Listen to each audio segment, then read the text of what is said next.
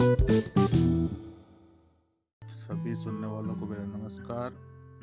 मैं आप सभी का स्वागत करता हूँ एक बेहद खास प्रोग्राम, चाय वार्ता में। आज अपने पहले एपिसोड में हम स्वागत करते हैं इलाहाबाद यूनिवर्सिटी के प्रतिभावान छात्र दीपक मिश्रा जी का, जो कि आज हमारे साथ साझा कर रहे हैं अपने अनुभव। महादेवी वर्मा जी की पुस्तक स्मृति की रेखाएँ पढ़ते हुए जो उन्हें अनुभव हुए वो हमारे बीच साझा कर रहे हैं। तो मिश्रा जी कैसे हैं आप? स्वागत है आपका। जी कुणाल सर सबसे पहले आपका बहुत आभार। आज की चर्चा में मुझे आमंत्रित किया इसके लिए। जैसा कि आज श्रृंखला का पहली कड़ी है श्रृंखला की आज तो साथ ही बहुत बहुत शुभकामनाएँ आपको इस श्रृंखला के लिए। बहुत और यहाँ पे सब कुछ बढ़िया है। और आगे हाँ। बढ़ते हैं। आज का हमारा विषय है स्मृति की रेखाएँ जिसको महादेवी वर्मा जी ने लिखा है। तो हम यहाँ पे बात करेंगे महादेवी वर्मा की बात ना करते हुए हम यहाँ पे सीधे इस किताब पर आते हैं जो महादेवी वर्मा जी ने लिखी है। ये स्मृति की रेखाएँ संस्मरण विधा में लिखी गई रचना है। हाँ हाँ। जी। तो हाँ इस तो बताइए आपको इसका इसके बारे में थोड़ा एक संक्षिप्त परिचय दीजिए इसका कि और बताइए कि किस तरह से आप इस पुस्तक से पुस्तक के बारे में आपको जानकारी प्राप्त हुई और किस किसने आपको बोला कि ये किताब पढ़नी चाहिए या आप आप क्या इस क्या पॉइंट जानते मतलब समझते हैं अपनी ओर से कि जो भी पाठक इस चीज़ को सुन रहे हैं उनको ये पुस्तक पढ़नी चाहिए? जी।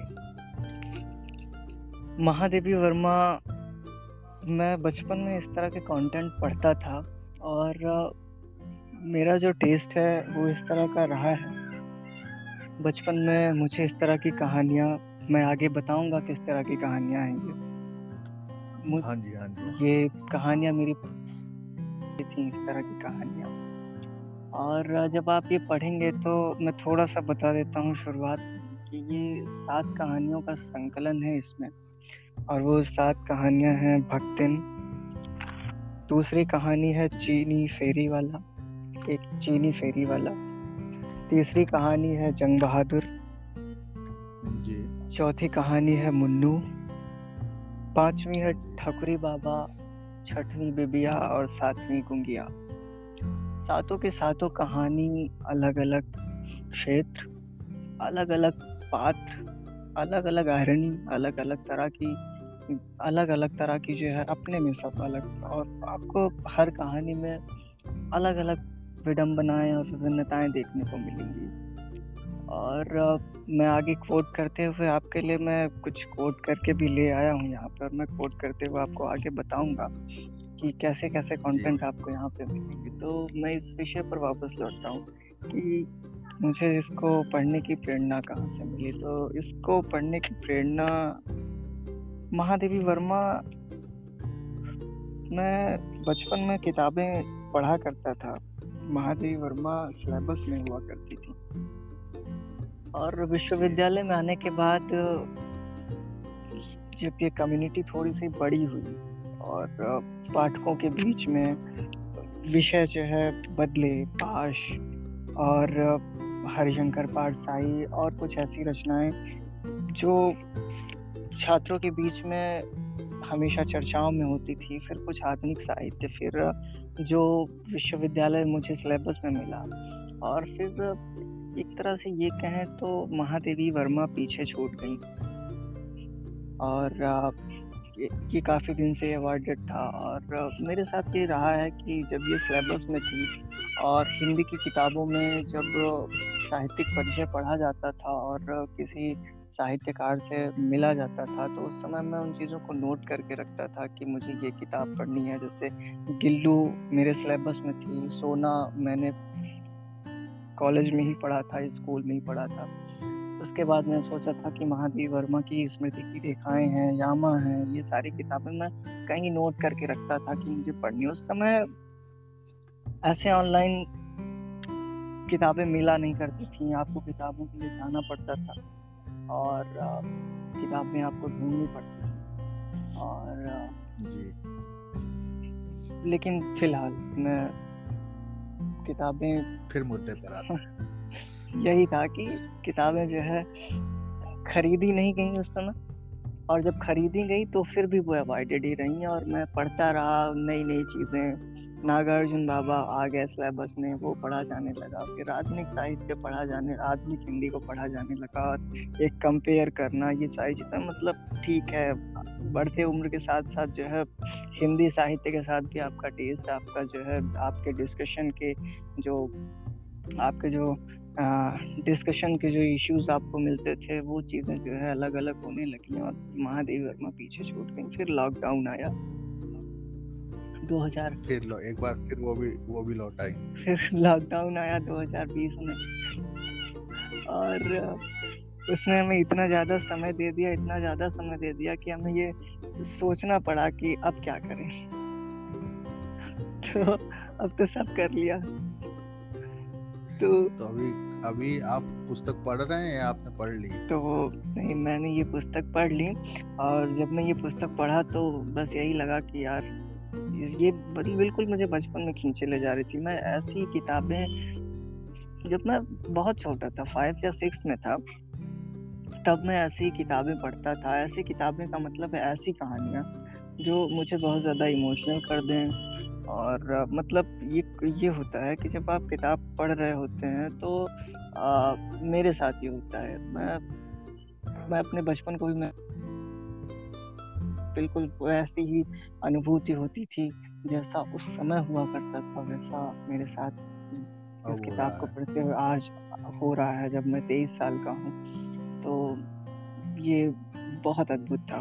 और इसके जो विषय हैं जो इस किताब का विषय है वो बहुत शानदार है। तो मैं धीरे धीरे जो है इस तरफ़ आता हूँ किताब के अंदर के कंटेंट में। हेलो। जी बिल्कुल बिल्कुल स्वागत है आपका ये तो किताब के अंदर सबसे पहली कहानी है भक्तिन। भक्तिन में कुछ ज़्यादा नहीं है, जो मैंने अलग से आपके लिए छांटा हो। भक्तिन की थोड़ी सी समझी ये है कि भक्तिन एक गाँव की गाँव की जो है, पहले तो शायद महिला ही थी। फ़िलहाल बुढ़िया है वो और अब महादेवी वर्मा के पास। और गाँव की एक कहानी, भक्तिन, उसके बाद वो शहर में आती हैं। महादेवी वर्मा की सेविका बनती हैं। और गाँव का थोड़ा सा सिनेरियो आपको मिल जाएगा। यहाँ पे गाँव का जीवन गाँव का परिवेश गाँव का रहन सहन और समस्याएँ गाँव एक स्त्री की समस्याएँ और गाँव गाँव बिल्कुल वैसा गाँव दिख जाएगा। आपको जैसा आपको प्रेमचंद की कहानियों में गाँव दिख समझ रहे हैं समझ समझ में आ रहा है वो कि बिल्कुल एकदम देहात, बिल्कुल भारतीय परिवेश जो गाँव का रहता है, वही चीज़ सारी इसमें भी हमको मिलेगी देखने।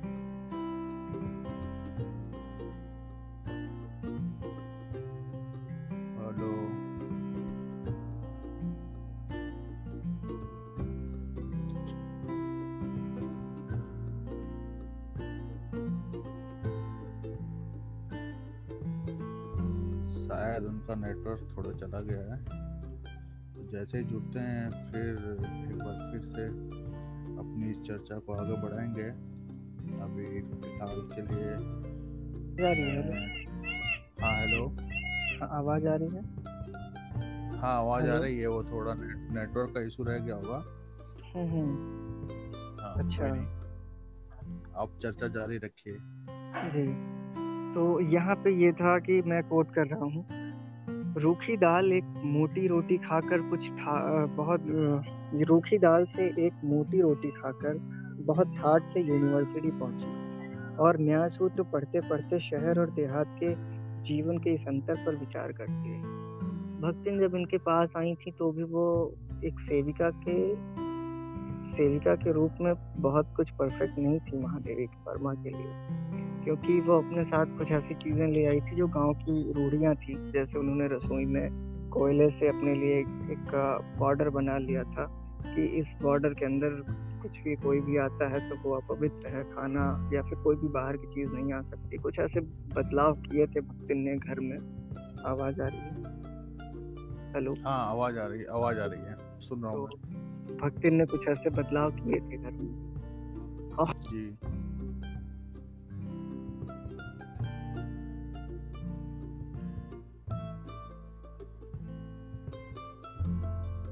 शायद नेटवर्क का थोड़ा इशू है। तो क्या हुआ? हेलो हाँ वो फिर बीच में नेटवर्क चला गया था शायद अच्छा। तो तो है। तो सेविका कहना भी मुझे बहुत अच्छा नहीं लग रहा है उनके लिए क्योंकि वो सेविका जैसी नहीं रही है। उन्होंने बेटी जैसा ख्याल रखा है महादेव वर्मा का और साथ ही उनके जो है आ, उनके पूरे चिड़ियाघर का, वो उनके घर को चिड़ियाघर कहती थी क्योंकि महादेव वर्मा बिल्लियों को, कुत्तों को छोटे छोटे बिल्लों को और चिड़ियों को कई सारे जानवरों को ऐसे पाल के रखा करती थी जो ऐसे असहाय मिल जाते थे। इस तरह का महादेव वर्मा के बारे में तो जानते हैं सभी चीज़ें जानते हैं। तो महादेव वर्मा का जो है उनका घर उनका खाना पीना मतलब वो देखती ही नहीं थी उसमें अपनी चलाती भी थी भक्तन हेलो। हाँ जी हाँ जी बोलिए। तो वो अपनी चलाती भी थी तो इस तरह का था तो महा वो भक्तन के बारे में आपको सातों कहानियों में ज़िक्र थोड़ा थोड़ा मिल जाएगा। तो भक्तन उनके साथ ही रही हैं ये इन सभी जो है इंसिडेंट में। दूसरा एक चीनी फेरी वाले का कहानी है चीनी फेरी वाला है। उसके साथ बहुत कुछ हुआ है, बहुत सारी ट्रेजिडीज हुई हैं। यहाँ तक कि उसकी बहन को, छोटी सी उसकी मतलब वो बहुत छोटा छोटा है और उसकी जो बहन है वो बारह तेरह साल की है और उसकी जो सौतेली माँ है, उससे जो है वो उसको, उससे देह व्यापार करवाना शुरू कर देती हैं और कई तरह की बहुत इमोशनल कहानी है। चीनी फेरी वाला अपने बहन को अपने पिता को ढूंढता है सड़कों पे, बारिशों में फेरी लगाता है, दुकानों पे घर से निकल जाता है, चोरों के साथ रहता है और अब कुछ इस तरह की आयरनी आपको फेरी वालों के पीछे वो कहना ये चाहती हैं बेसिकली कि आप ऐसे लोगों को सामान्यता जिनको देख रहे हैं और देखने के बाद घृणा भाव से भर जाते हैं या अपने आप को देखने के बाद आपको कुछ चाहिए नहीं चाहिए, उनके लिए तीन भावना तो मन में होती होती है। विरक्त होके आप दोबारा कभी घूम के भी उस व्यक्ति की तरफ़ उसकी आँखों में उसके पीछे की कहानी हम सामान्यता नहीं जानने की कोशिश करते हम कुछ नहीं जानते। पर इतना कुछ हो सकता है वो एक कहानी के ज़रिए बता हाँ जो भी हमको मिलता है या कोई भी है उसके पीछे की कहानी क्या है सबके पीछे एक ना एक कहानी होती है। वो जानने का हम प्रयास बिल्कुल भी नहीं करते हैं कभी भी नहीं करते हैं। बस अपना काम चलता वाला हिसाब रहता है हमारा। तो कोइंसिडेंस के मतलब वो वो कोइंसिडेंट था कि वो मिल गया चीनी फेरी वाला महादेव वर्मा को और उन्होंने उसके ज़रिए ये कहानी बताई हमें कि एक साधारण सा फेरी वाला जिसको पहले दिन उन्होंने कहा दिया कह दिया था कुछ नहीं चाहिए जाओ। और फिर उसके साथ जब वो उसको उनको जो है चीनी फेरी वाले ने उनको जो है सिस्टर बोलना शुरू कर दिया बहन बना लिया। उनको और उसने अपनी कहानियाँ सुनाना शुरू करी जब तो कितना कुछ था इतना कुछ था कि धीरे धीरे मतलब धीरे धीरे मानवीय संवेदनाएँ मतलब हम्म। इन दोनों के बीच में पैदा हुई है हम्म। जिसके तहत पुस्तक बन पाया हाँ मतलब वो, पह, वो पहले दिन ही आया गया हो जाता लेकिन फिर जो सात सात कहानियाँ हैं मतलब सात करेक्टर की बात हुई है तो कुछ हाँ। सात वो करेक्टर रहे होंगे जो उनके दिल के बहुत पास रहे होंगे।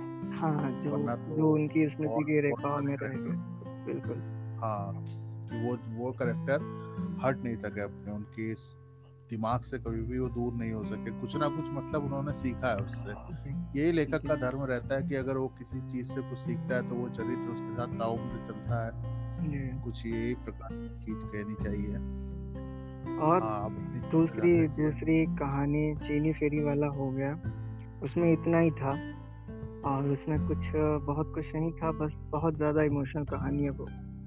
तो तीसरी कहानी जंग बहादुर और ये ये बहुत मैसेजिंग कहानी है। मैसेजिंग नहीं आप पढ़े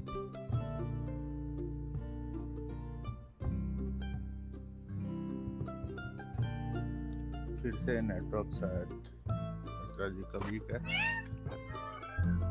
मैं कह रहा था। हाँ जी हाँ मैं कह रहा था कि जैसा मैं ये कहानियाँ सिर्फ़ ऐसी ऐसी ही नहीं है कि ये मैसेजिंग है मैं कह रहा था तीसरी कहानी पर इसमें ऐसा नहीं है कि ये निबंध जैसा कुछ मैसेजेस दे रही है। ये कहानी इमोशनल है आप इंटरेस्ट के साथ बहुत अच्छे से पढ़ सकते हैं। और जैसा पाश ने कहा था कि तुम अपनी सुविधा के लिए शब्दों को तुमने तराशना तो सीख लिया है पर क्या तुम्हारे तुम्हारी संवेदनाएँ तुम्हारे संवेदनाएँ ऐसी मचलती हैं जैसे अंडों में से चूजे मचल रहे हैं। सही बात है वो चीज़ मैं हमेशा ये महसूस करता हूँ कि आ, जैसे अभी मेरी पिछले दिनों एक शायर से बात हो रही थी तो यही चर्चा हो रही थी कि अगर मैं मैं देखता हूँ बर्फ़ से ढका हुआ पहाड़ हम्म। और उस पर मेरे दिल से कुछ चीज़ निकलती है हम्म। कि मैंने देखा ऐसा मुझे फील हुआ हम्म। तो वो कभी भी शब्दों के रूप पे या भाषा के रूप पे कभी भी जटिल नहीं होगी। बहुत सरल सी चीज़ होगी जो निकलेगी अब जहाँ पर हम भाषा को थोड़ा सा मतलब भाषा पे काम करने लगते हैं उसको क्लिष्ट बनाने की कोशिश करते हैं उसका सौंदर्य बढ़ाने की कोशिश करते हैं तो वो थोड़ा थोड़ा सा आ, मतलब आ, मेरे हिसाब से ये होता है कि वो रियलिटी खोती जाती है। जैसे जो रियल होगा वो एकदम ऐसा होता है कि बहुत इजी होता है कि आपने बस एक बार सुना और समझ में आ गया। और सीधे उस पर फील मतलब वो गहराई होती है फीलिंग की गहराई होती है तो शब्द चाहे उसके कैसे भी हों वो उससे कोई फ़र्क नहीं पड़ता है। यही मेरी चर्चा हो रही थी यही मेरी बात हो रही थी और यही मतलब मेरे को फील होता है कि आ, अपनी अगर मासूका से कोई मिलता है तो वो उसको कोई बहुत ही लंबे चौड़े शेर नहीं सुना देगा। कोई हल्का मतलब ऐसे शेर सुनाएगा जो उसकी मासूका भी समझ जाए और वो भी समझ जाए। उसको कहने में आसानी हो। ये नहीं कि भाई वो कहते कहते खुद भी अटक रहा है और मासूकों को फिर समझाने में एक घंटा लग रहा है कि भैया इसका मतलब ये था इसका मतलब ये था और पूरे शेर का मतलब ये था। वही कुछ रहता है। हाँ मेरे को भी ध्यान आ रहा है कि महादेवी वर्मा की मैंने ये स्मृति की रेखाएँ तो नहीं पढ़ी है बट आ, मैंने इनकी पद के दावेदार पद के साथी कुछ ऐसे करके एक हाँ, बुक है। पद के साथी हाँ। हाँ वो मैंने पढ़ी हुई है वो मेरे पास पढ़ी भी है। हम्म, हम्म। और वो भी मैंने पढ़ी है तो वो भी निबंध तरीके का नहीं है वो भी बहुत अच्छी किताब है संस्मरण इनका उसमें भी है अपने साथ के जो भी ये निराला वगैरह रहे हैं इनके बारे में।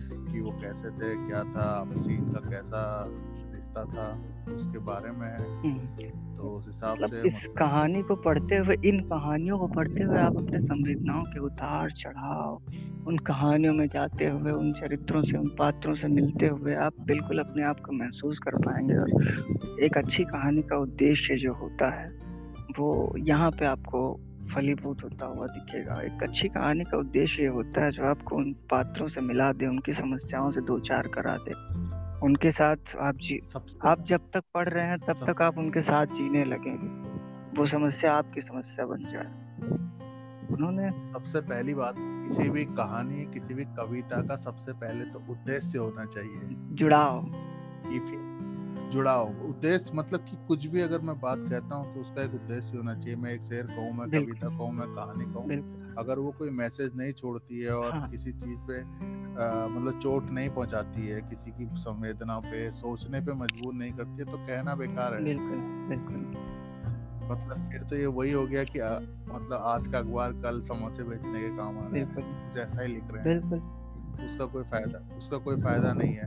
अब जहाँ तक मतलब मेरी जानकारी है ये जो किताब आप जिसकी चर्चा कर रहे हैं रेखा ये उन्नीस सौ तिरालीस की शायद पब्लिश है तो उन्नीस सौ तिरालीस से आज देखिए कितने साल हो गए आज भी ये चर्चा कर रहे हैं उसके जो चरित्र हैं मतलब करेक्टर हैं उन पे उनकी बात हो रही है उनसे मतलब जीवन को समझने की कोशिश कर रहे हैं।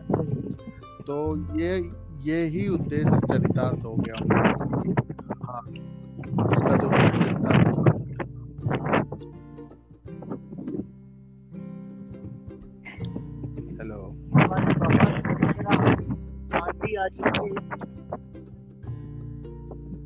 आंधी बहुत बुरी तरह बहुत बुरी हाँ यहाँ सुबह के वक्त बहुत बुरी तरह आंधी सुरक्षित स्थान पर पहुँच गई है सुरक्षित जो है। ऐसा करते हैं इसको लीव करते हैं फ़िलहाल और चलिए और हाँ भैया मिलते हैं 嗯。